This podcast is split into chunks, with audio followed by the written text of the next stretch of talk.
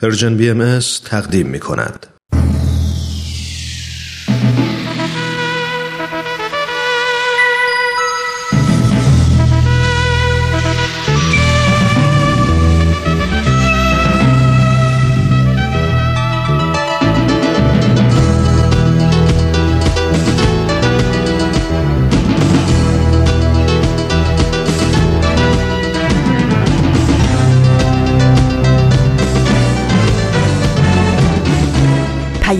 دوست.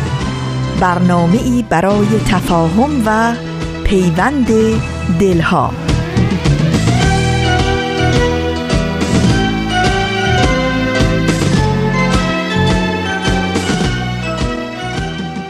دلتون شاد لبتون خندون و روز و روزگارتون سبز و خرم. امیدوارم که در این هوای گرم تابستون البته در نیمکره شمالی و حتما در حال و هوای پاییزی در نیمکره جنوبی خوب و خوش و سلامت باشین.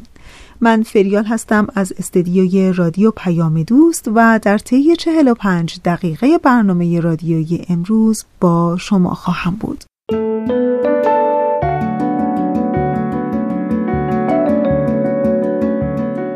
بنا به تقویم خورشیدی 23 روز از تیر ماه سال 1398 خورشیدی میگذره که برابر میشه با 14 ژوئیه 2019 میلادی.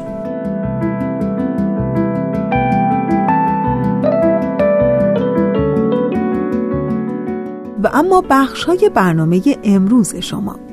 در بخش اول شما شنونده قسمت دیگه ای از مجموعه برنامه 100 پرسش 100 پاسخ هستین و در ادامه در ایستگاه دوم قسمت دیگه ای از سری جدید از مجموعه گرامافون براتون آماده پخش خواهد شد و در ایستگاه سوم مجموعه برنامه ما رو میشنوید با نام کاوشی در تعصب. امیدوارم که از شنیدن این بخش ها لذت ببرید و دوست داشته باشید.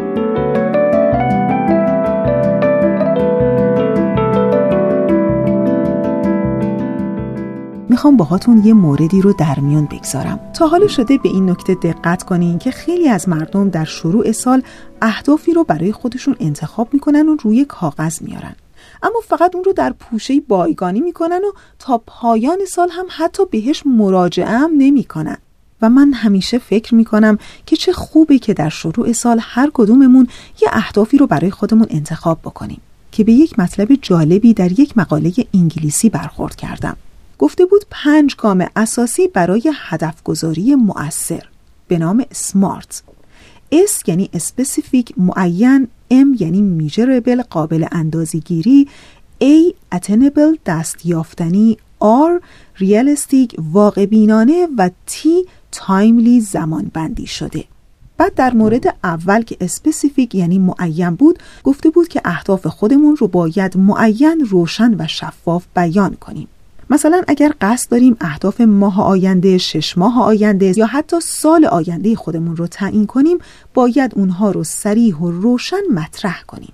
دومین نکته که عنوان قابل اندازهگیری رو داشت گفته بود که هدف هامون باید قابل اندازهگیری باشه. یعنی باید بتونیم اندازه بگیریم که چقدر به سمت هدف هامون پیش رفتیم. مورد سوم دست یافتنی بود. گفته بود در انتخاب هدف واقع بین باشیم. اهدافی رو برای خودتون در نظر بگیرین که دسترسی به اونها امکان پذیر باشه و مورد چهارم دست یافتنی بود. گفته بود هدف هامون باید دست یافتنی باشه. اهداف ما باید واقعی و قابل دسترس باشه. در واقع اهدافی که با توانایی ها و امکانات ما تناسبی نداره هیچ وقت قابل دسترسی نخواهند بود. و در نهایت در زمینه تایملی یعنی زمانبندی گفته بود که هدفهای ما باید قابل زمانبندی باشه. اغلب می‌بینیم که خیلی از مردم در شروع سال اهدافی رو برای خودشون انتخاب می‌کنن و فقط روی یه تیکه کاغذ می‌نویسن و اصلا هم تا آخر سال حتی یک نگاهی هم بهش نمی‌کنن.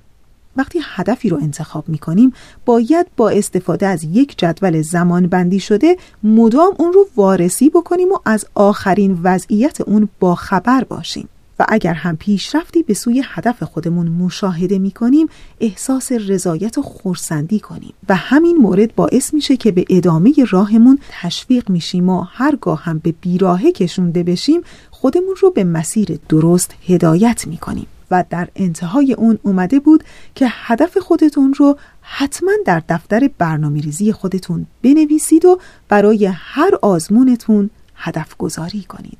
امیدوارم که هر کدوم از ما بتونیم از همین شروع سال اهداف دست یافتنی رو برای خودمون تعیین کنیم و به همه هدفهامون یک به یک دست پیدا کنیم.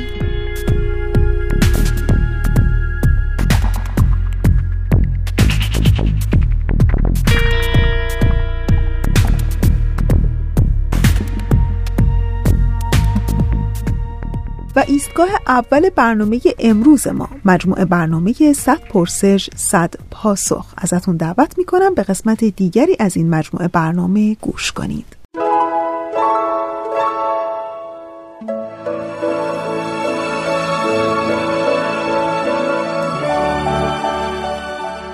صد پرسش صد پاسخ.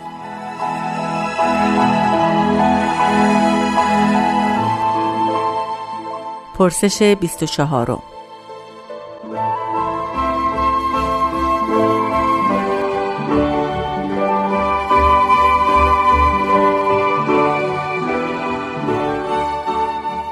تعلیم تحری حقیقت به چه معناست؟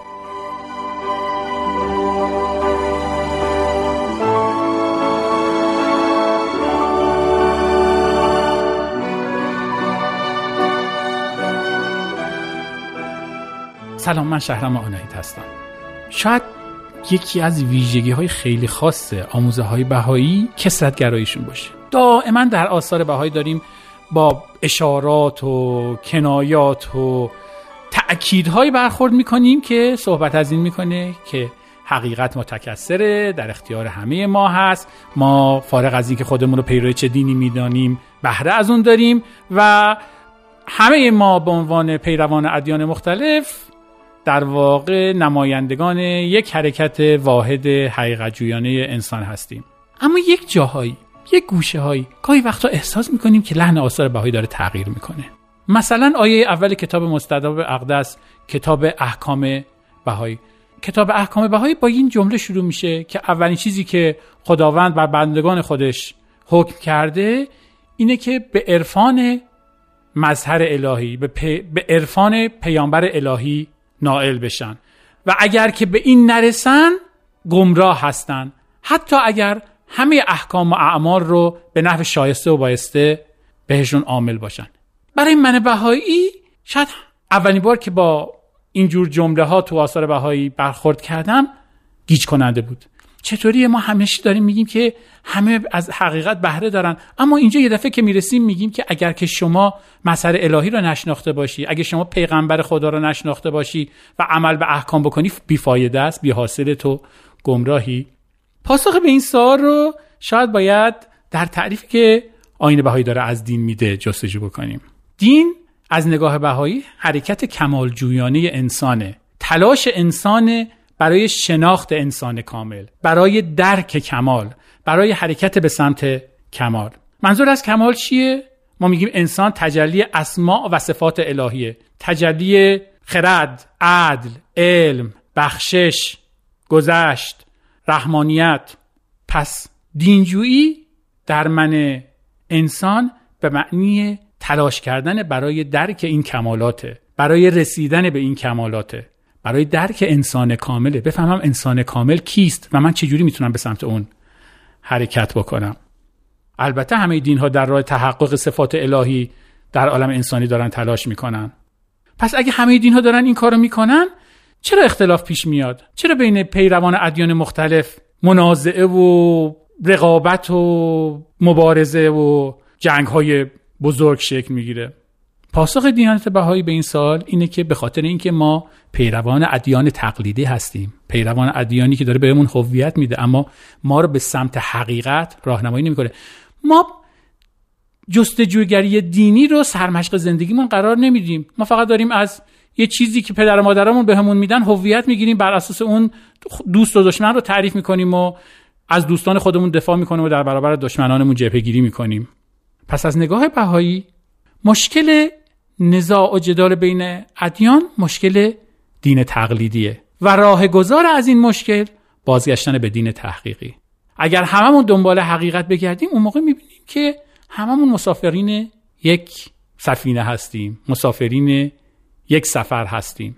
پس بحث تحری حقیقت بحث تحری حقیقت تأکید بر این باور دینی بهایی که حقیقت یکیست تعدد قبول نکند و اگر همه ما به دنبال حقیقت بگردیم در کنار همدیگه با کمک همدیگه و دست در دست همدیگه آینده بشر رو تضمین کردیم و محکمترین گام ها رو در راه تحقق وحدت عالم انسانی و در راه رسیدن به کمال با کمک همدیگه برداشتیم. برای همینه که ما می‌بینیم که حضرت عبدالبها که مبین و شارح تعالیم حضرت بهاءالله هستند غالبا وقتی که می‌خوان اصول آین بهایی رو برای ما تعریف بکنن از همین تحریه حقیقت شروع می‌کنن.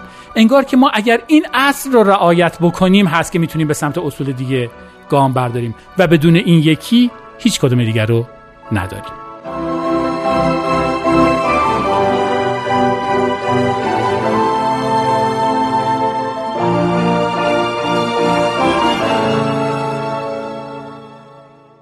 دوستان خوب ما اونچه که شنیدید قسمت دیگری بود از مجموعه برنامه 100 پرسش 100 پاسخ. صدا صدای آشنایی است که از رادیو پیام دوست به گوش شما شنوندگان عزیز ما می‌رسه. در 23 تیر ماه سال 1398 خورشیدی مطابق با 14 ژوئیه 2019 میلادی.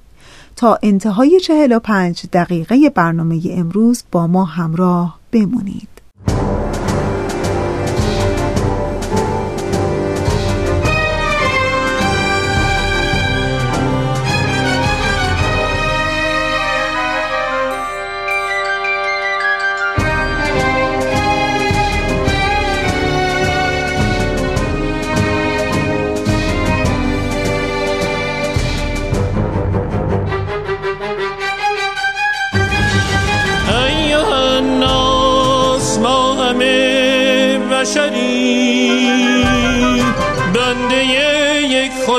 دادگری.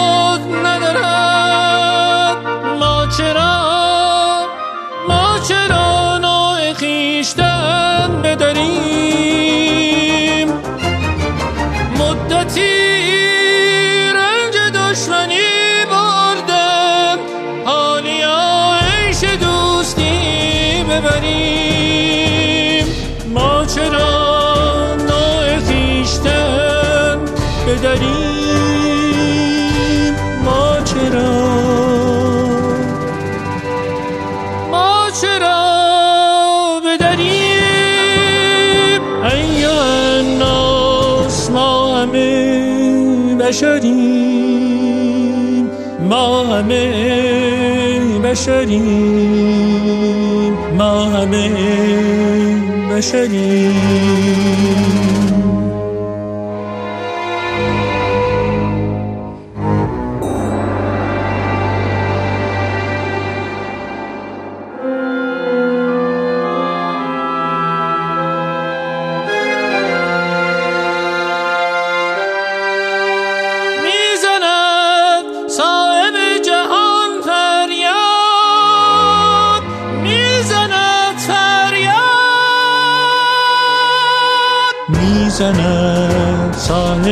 جهان فریاد می‌زند فریاد.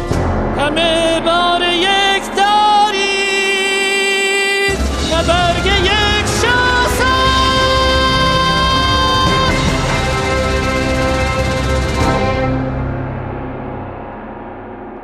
ایوه الناس ما همه بشریم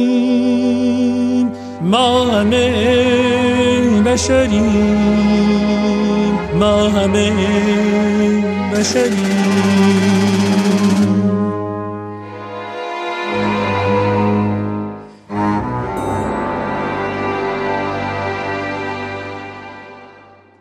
و اما ایستگاه دوم برنامه امروز ما.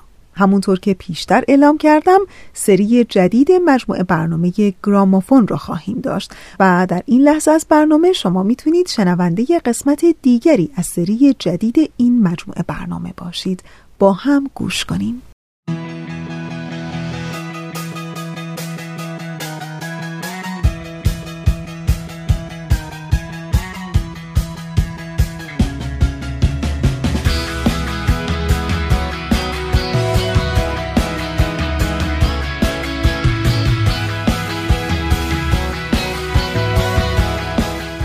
گرامافون.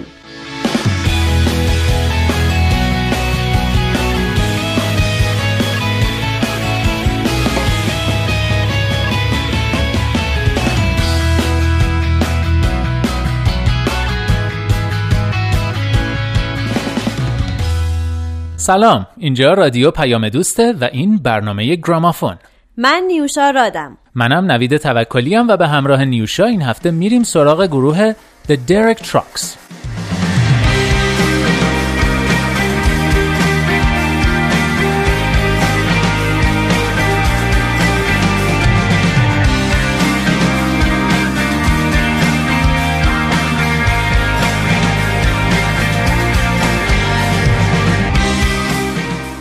گروه درک تراکس یک گروه آمریکایی سبک jam band ه که توسط یک گیتاریست جوان نابغه سبک slide به نام درک تراکس تشکیل شده. درک نوازندگی رو از 9 سالگی شروع کرد و در 13 سالگی با گروه های مشهور بلوز و راک در تور کنسرت هاشون همراه شد. او گروه خودش رو در سال 1994 و در سن 15 سالگی شکل داد. اولین کسی که به گروه دعوت شد تاد سمالی نوازنده گیتار بیس و اهل آتلانتا بود. وقتی که او به تراکس ملحق شد تراکس گفته بود که احساس می‌کنه یه بزرگتر بالای سرشه سال بعد یعنی در سال 1995 انریک سکات نوازنده درامز و پرکاشن هم به این تراکس و اسمالی اضافه شد و بخش سازهای ریتمیک گروه رو کامل کرد تراکس به جستجوی موزیسین های با استعداد ادامه داد. بقیه اعضای گروه مایک ماتیسون خواننده اصلی و کوند مبوتو نوازنده پرکاشن و درامز هستند. تراکس درباره مایک ماتیسون خواننده اصلی گروه که صدایی با روح و اجرای آرام و ملایم روی صحنه داره میگه صدای او وسعت بسیار زیادی دارد و این به ما کمک می کند تا آهنگ های مختلفی را بتوانیم بازخوانی کنیم. انگار که ما سه خواننده مختلف همزمان روی صحنه داریم. می‌دانید که سختترین قطعه پازل پیدا کردن یک خواننده خوب است که بتواند با سبک کار گروه منطبق شود. بنابراین ما بسیار شانس داشتیم که با مایک روبرو شدیم. days.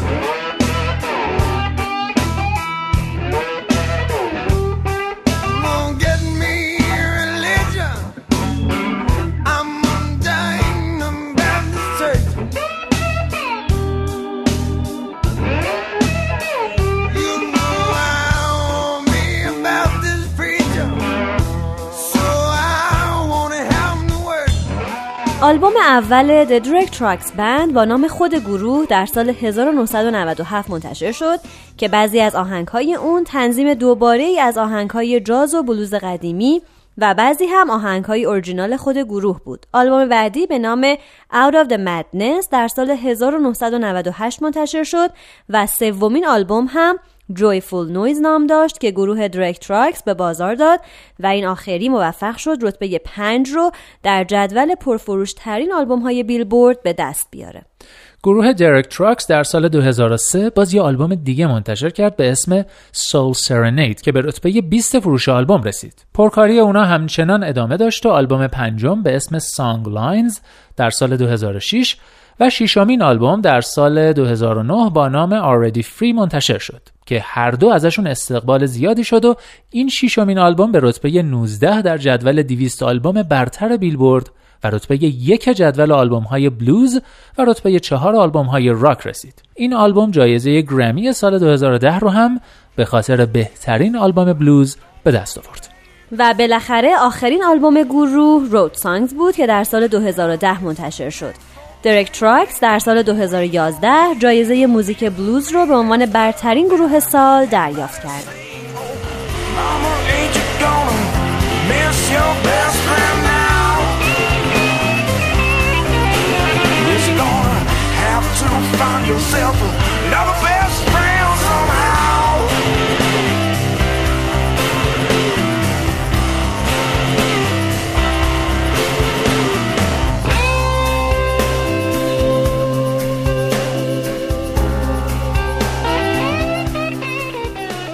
سبک کاری گروه درک تراکس خیلی تحت تاثیر علائق اعضای گروه شکل گرفته اونا با هم تونستن توجه بسیاری رو به خودشون جلب کنن و منتقدان موسیقی هم آثار اونا رو تحسین کردن و منحصر به فرد می‌دونستن درک تراکس سبکای بلوز، Southern rock، جاز، R&B، کلیسایی، سول، فانک و موسیقی کلاسیک هندوستان رو با هم در آمیختن و در آثارشون به کار بردن.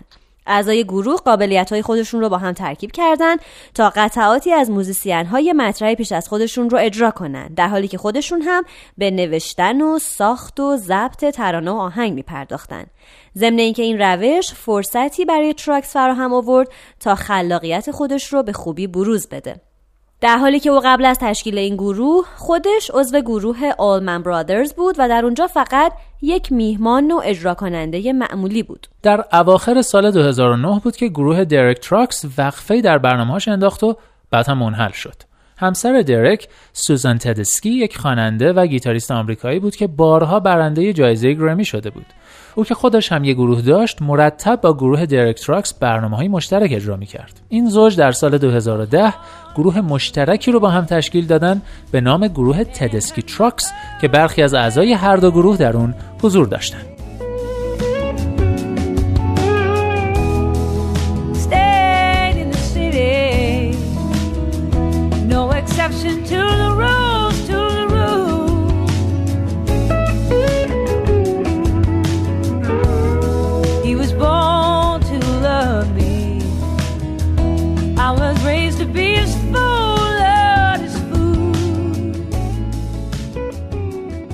امروز براتون از گروه درک تراکس آهنگ Something to make you happy یا چیزی که تو رو خوشحال می‌کنه رو پخش می‌کنیم. آهنگی که در واقع توسط گروه درک تراکس بازخونی شده و بازخونی موفقی هم بوده و خیلی هم مورد توجه قرار گرفته. اما اصل آهنگ مال پال جی پناست که یک خواننده سرا و گیتاریست نابینای آمریکایی آفریقایی بوده که در سال 1950 در ماساچوست به دنیا آمد. اجداد پنا اهل جزیره دماغه سبز یا کیپ ورد واقع در سواحل غربی آفریقا بودند. مادر بزرگ و پدر او هر دو موزیسین های حرفه‌ای بودند و نواختن موسیقی مخصوص کیپ ورد رو به او آموختند. پنا نوعی بیماری مادرزادی داشت که به تدریج بیناییش رو از دست می‌داد. او در مدرسه نابینایان درس خوند و بعد از تموم شدن مدرسه به دانشگاه کلارک رفت و بالاخره در سن 20 سالگی کاملا نابینا شد. پنا در سال 1971 در جستجوی کار به سان فرانسیسکو رفت. او به مدت سه سال در بخش افتتاحیه کنسرت های خوانندگان دیگه برنامه اجرا کرد اما اولین آلبومش با نام پاول پنا رو در سال 1972 منتشر کرد و تا سال 2003 آلبوم دیگه از او منتشر شد. پنا تو این دوره برای مدتی فعالیت موسیقی خودش رو کنار گذاشت تا از همسرش که دچار بیماری کلیه شده بود پرستاری کنه. همسرش در سال 1991 متاسفانه درگذشت. او در سال 2000 آلبوم New Train رو که 27 سال پیش ضبط شده بود بالاخره منتشر کرد و در سال 2001 آخرین تور خودش رو برگزار کرد. آهنگ Gonna Move از آلبوم New Train بارها توسط خوانندگان دیگه از جمله گروه درک تراکس بازخوانی شده. پنا تکنیک های صدایی مخصوص تووا و مغولستان رو با گوش دادن به سیدی های اونا یاد گرفت. پنا در مصاحبه گفته پس از بارها گوش دادن به سیدی به مدت چندین ماه و دور کردن دوستانم از خودم به خاطر درآوردن صداهای عجیب و غریب در حین تمرین عاقبت برخی از تکنیک های اصلی این دسته از صداهای سهرامیز را یاد گرفتم. او همچنین زبان تووانی رو هم که از زبانهای ترکیه بدون رفتن به کلاس یاد گرفت در حالی که هیچ فرهنگ لغاتی از تووانی به انگلیسی موجود نبود. پنا از دو فرهنگ لغت استفاده می کرد. تووانی به روسی و روسی به انگلیسی. او برای مطالعه از ابزار مخصوصی برای اسکن صفحات و تبدیل اون به خط بریل استفاده می کرد. پنا در ماه فوریه سال 1993 در موزه هنرهای آسیایی سان فرانسیسکو با همین تکنیک صدایی تووانی چند آهنگ اجرا کرد. این اجرا هنرمندان این سبک رو تحت تاثیر قرار داد و او رو به تووا دعوت کردند. پنا در اونجا توی مسابقه خوانندگی شرکت کرد و در بین خوانندگان اصلی این سبک مقام اول رو کسب کرد. تووانی ها به خاطر عمق صداش به او لقب زلزله دادند.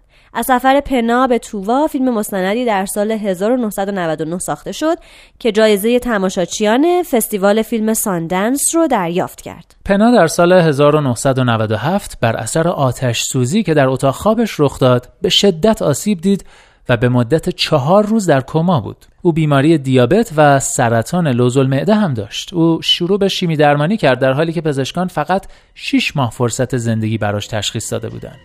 او عاقبت در یک اکتبر سال 2005 در سان فرانسیسکو کالیفرنیا درگذشت.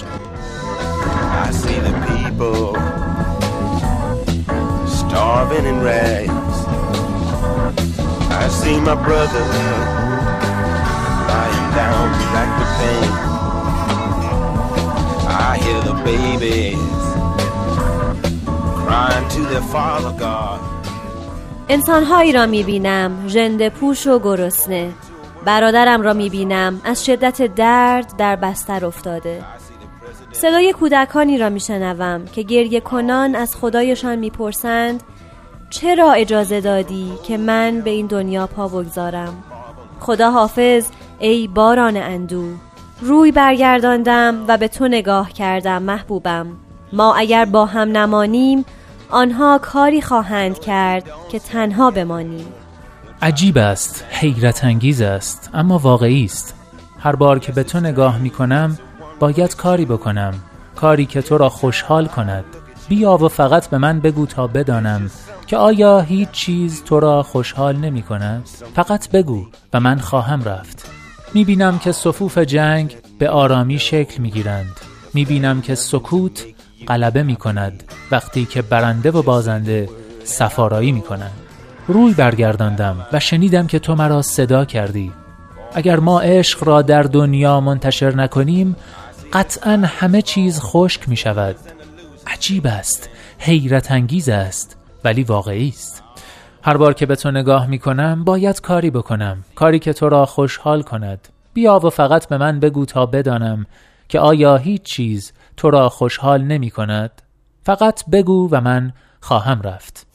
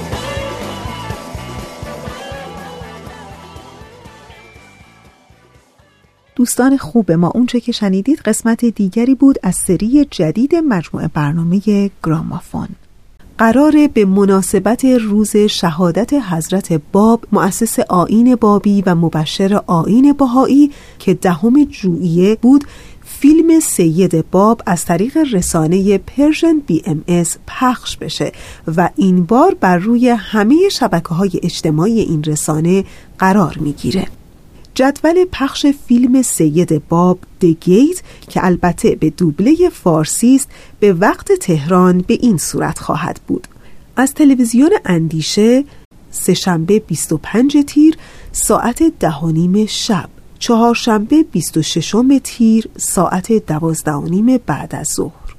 و از تلویزیون پارس به این صورت خواهد بود یک شنبه 23 تیر ساعت 6 نیم بعد از ظهر دوشنبه 24 تیر ماه ساعت 6 نیم بعد از ظهر و چهارشنبه 26 تیر ماه ساعت 4 نیم بعد از ظهر.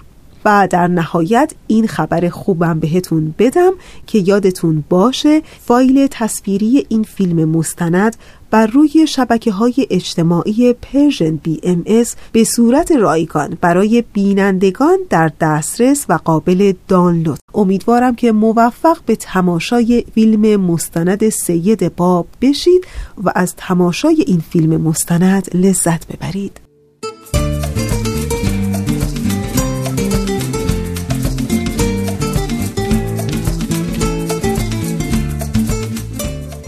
کاوشی در تعصب.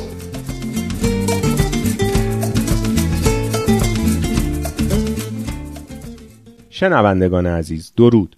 در این سلسله برنامه ها به بررسی تعصب می‌پردازیم. چیزی که مانع تفکر و اندیشه صحیح و اقلانیه در این چند هفته اخیر بحث ما درباره تبعیض جنسیتی و وضعیت زنان ایران بوده که انشاءالله بتونیم قدمی برداریم در رفع این تعصبات و تبعیضها. بله وضعیت زنان در ایران به سبب تعصبات و باورهای نقد نشده رایج وضعیت مطلوبی نیست. خانم های ایرانی از جنبه های مختلف تحت فشار و تبعیض هستند.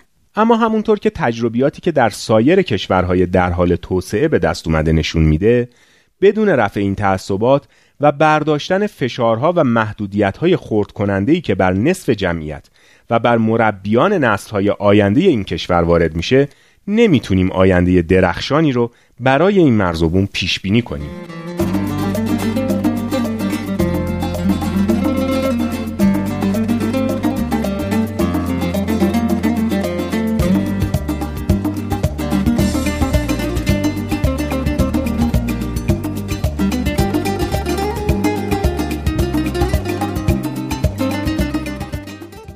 با اینکه خانم های ایرانی مسئول حفظ بقای خونه و جامعه هستند دسترسی کمی به منابع پایه توسعه و خدمات ضروری برای تأمین یک زندگی سالم و پرثمر دارند. به خصوص زنان اشایر و یا روستایی که در مناطق محروم ساکن هستند از منابع حیاتی مثل آب سالم محروم هستند و تخریب تدریجی محیط زیست مثل فرسایش خاک، قطع درختان جنگلی، آلودگی آب و خاک و هوا و منابع طبیعی نه تنها زیر ساختای یک زندگی سالم رو دارن از بین می‌برن بلکه مسئولیت های کاری خانوم ها رو بیشتر کردن.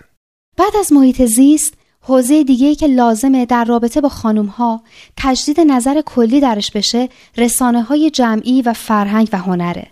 تصویری که رسانه ها از زن ارائه می‌کنن با اصل برابری زن مقایرت داره و سعی می‌کنه همون تصورات قدیمی رو درباره نقش زن و مرد در ذهن مردم جا بندازه. درسته. حاکم بودن مناسبات پدر سالارانه بر رسانه های جمعی باعث شده که اونها به ابزاری جهت حفظ قدرت مردان تبدیل بشن و با تحکیم کلیشه های جنسیتی به نابرابری و تبعیض بر علیه زنان دامن بزنن. تعجبی هم نداره چون زنها به کلی از مدیریت کلیدی در رسانه ها محروم هستند. مسئله دیگه ای که اونا رو در رسانه ها به حاشیه فرستاده دسترسی نابرابر به اطلاعاته. بله سانسور هم در رسانه های مربوط به زنها بیشتر از سایر رسانه هاست. خیلی از نشریات مربوط به خانم ها سانسور و یا تعطیل شدن و از انتشار کتاب های مرتبط با مسائل خانم ها هم جلوگیری میشه. و با اینکه استفاده زنها از اینترنت و فضای مجازی رو به افزایشه اما سایت ها و وبلاگ های اونا مرتب مورد سانسور قرار می‌گیره و مسدود میشه در عرصه هنر هم همینطوره آثار سینماگرای زن در معرض ممیزی جنسیتی قرار داره و محدودیت های ویژه در مورد حضور هنرمندای زن در عرصه موسیقی و تئاتر و سینما وجود داره. حالا فکر کنین زنان قومیت های مختلف و اقلیت های مذهبی و نژادی و زنان مهاجر در چه وضعیتی هستند که گاهی باید با های قومی و مذهبی و نژادی به طور همزمان روبرو بشن.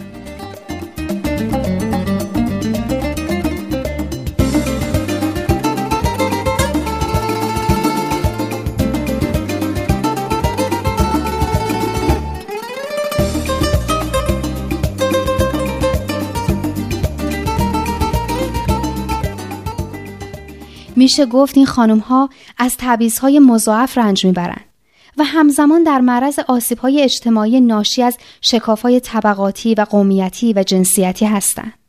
حقیقت اینه که زنان متعلق به اقلیت های مختلف قومی و مذهبی در معرض خشونت بیشتر و حمایت های قانونی کمتری هستند. فکر می‌کنم تونسته باشیم در این برنامه ها یه تصویر کلی نسبتا جامعی از وضعیت خانم ها در ایران ترسیم کنیم. بله دیدیم که خانوما چطور از نظر قانونی و سازوکارهای غذایی به خصوص قوانین خانواده از نظر اشتغال و تحصیل از تبعیض و نابرابری رنج می‌برند.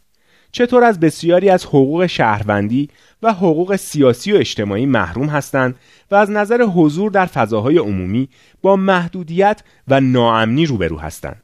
چطور به طور روزافزونی در معرض خشونت و آسیب‌های اجتماعی قرار می‌گیرند و چطور سلامت روحی و روانیشون به خطر افتاده.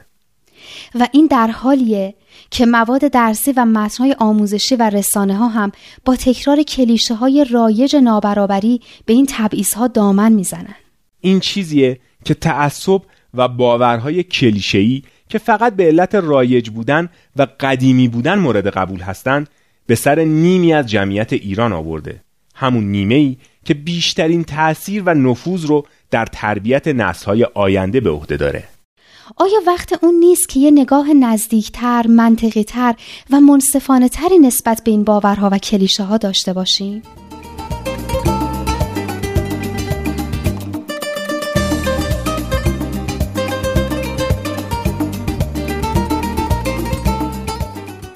تا برنامه بعد که به وضعیت سایر تعصبها در ایران می‌پردازیم بدرود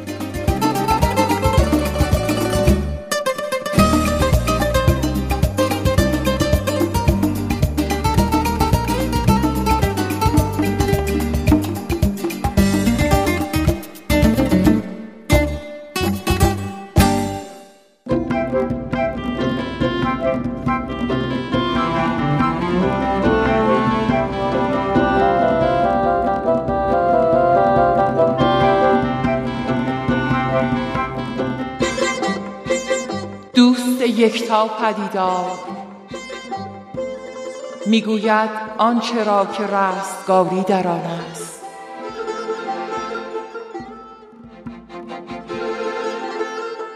ای حیات العرش خورشید وداد که جهان و امکان چو نوری نزاد. گر نبودی خلق محجوب از لقا یک دو حرفی گفتم از سر بقا.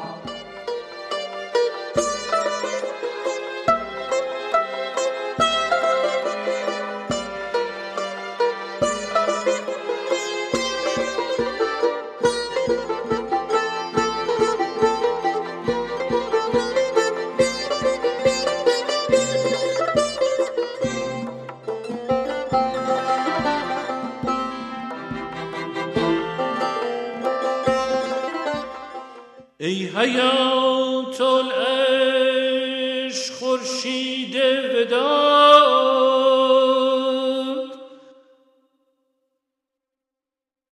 که جهان و امکان چطور نوری نزاد.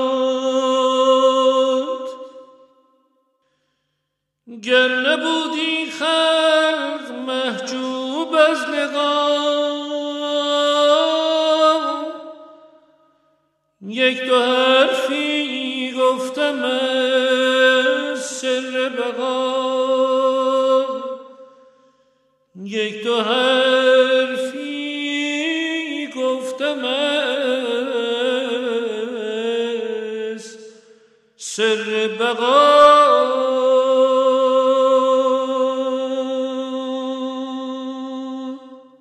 به حال به آدمهایی برخورد کردین که هر روز حال خوب رو خیرات می‌کنن. همونهایی که قصه هاشون رو برای خودشون نگه میدارن و شادی هاشون رو تقسیم می‌کنن. همونهایی که ترجیح میدن هر روز صبح انرژی های مثبتشون رو زودتر از خودشون بیدار کنن و انرژی های منفیشون رو رها کنن تا بخوابن. همونهایی که لبخندشون رو از دختر بچه ماشین کناری دریق نمی کنن و از کنار پیر زن آبر بی تفاوت نمی گذرن. ای کاش هر کدوممون سعی کنیم که در این روزمرگی های زندگی یک کدوم از این آدم ها باشیم. خب دوستان خوب ما بله ساعت استدیو نشون میده که چند ثانیه دیگه بیشتر وقت نداریم. همینجا تشکر می‌کنم از همکار عزیزم پریسا برای تنظیم این برنامه و برای همه شما دوستان خوبمون دلی شاد سفره پر برکت و عاقبتی به خیر آرزو می‌کنم.